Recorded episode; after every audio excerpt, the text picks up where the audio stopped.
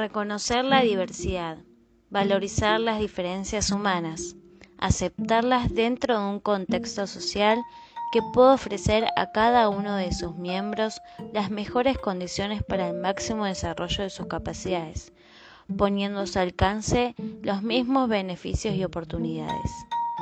Pierina J. Sega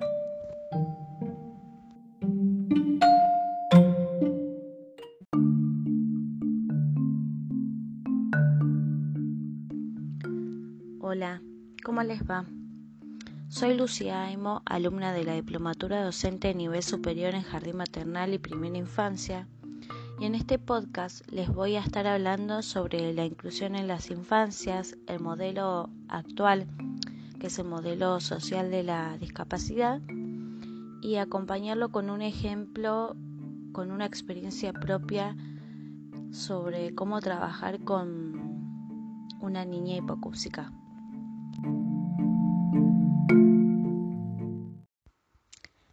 Primer lugar, voy a hablar sobre el modelo social de la discapacidad.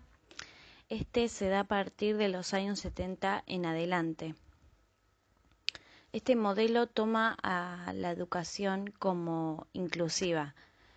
Inclusiva significa que toma de forma proactiva la diversidad de los estudiantes y estas diferencias que tienen las y los estudiantes no las toma como un problema, sino como una oportunidad de enriquecer el aprendizaje.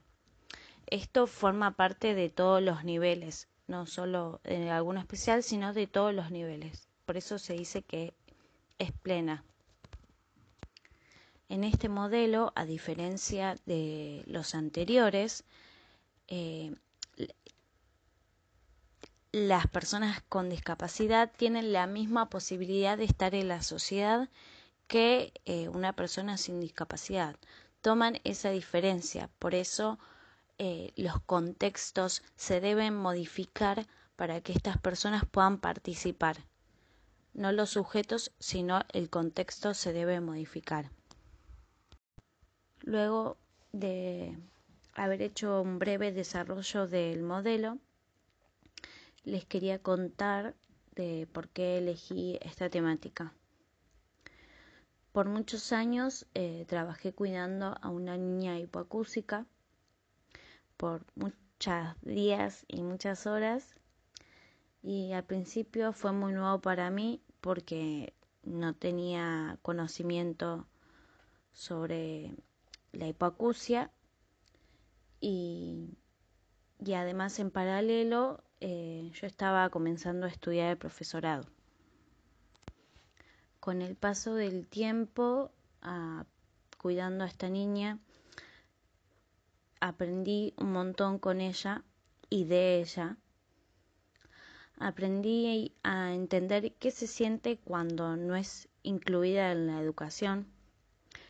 Y lo vi mucho más eh, ahora en pandemia cuando tenía que hacer los Zooms, cuando no podía escuchar bien lo que la maestra le decía o se escuchaba muy mal y se angustiaba mucho.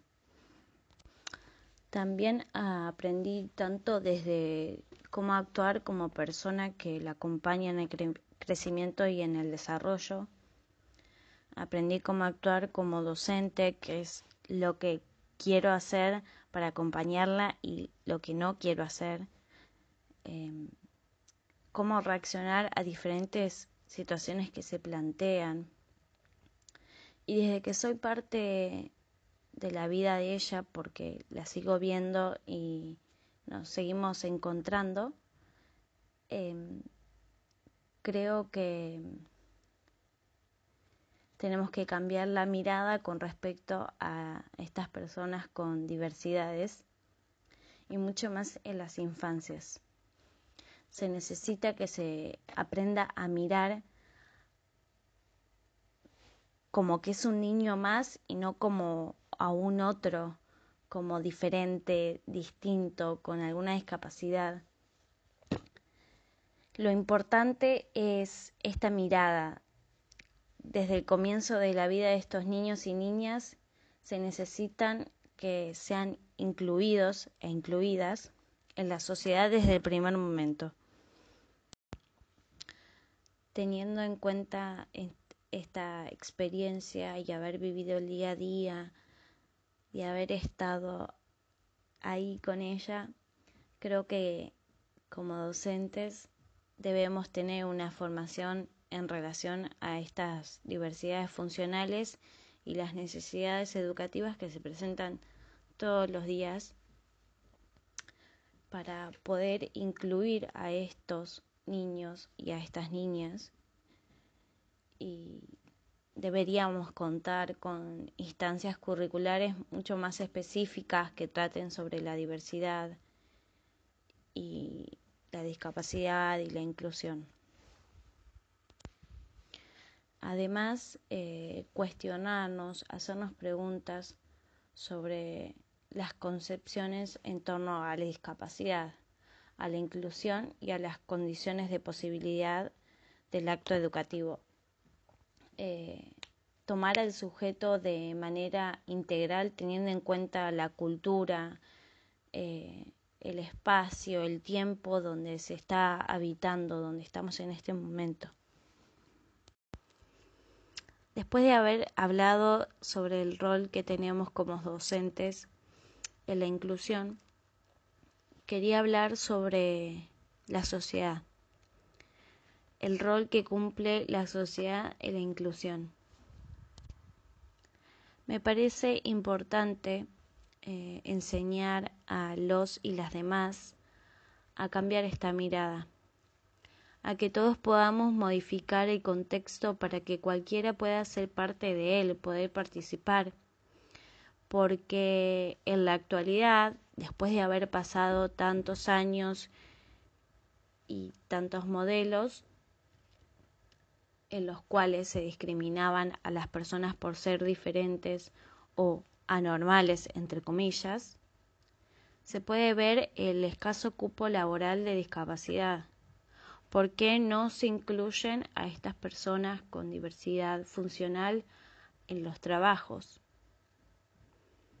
También me parece importante seguir pensando que hay gente que sigue creyendo que las personas somos normales o anormales, que tenemos alguna anormalidad. Pero, ¿qué es lo normal y lo anormal?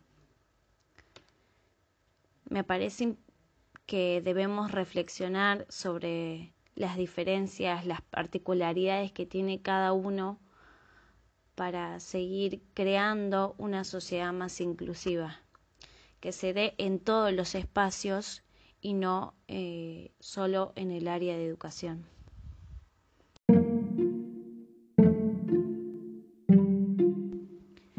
Y por último, para finalizar este podcast, después de haber leído tanta bibliografía y haber buscado en otras materias del profesorado sobre este eje, encontré esta frase de Pilar Arnay Sánchez que me pareció linda para poder cerrar este podcast.